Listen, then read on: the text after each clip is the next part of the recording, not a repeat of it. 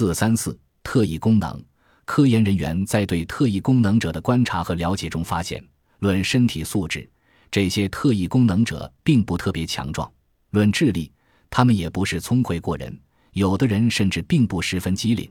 他们也是一些非常平常的普通人。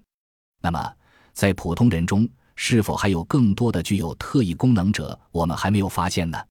北京大学的几位副教授在一所小学里，对十岁左右的少年进行了普遍的检测。检测是不分性别、随机进行的。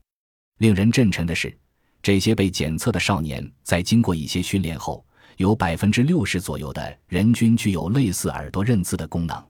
当这一研究结果在《自然》杂志上发表后，引起了很大的反响。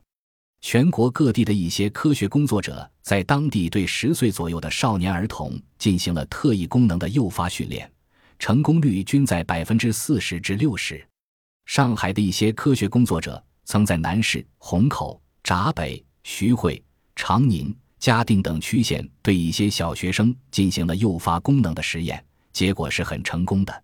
有时大约有百分之三十的人经一次诱发就成功了，有时经过多次的训练，最后成功率可达百分之九十。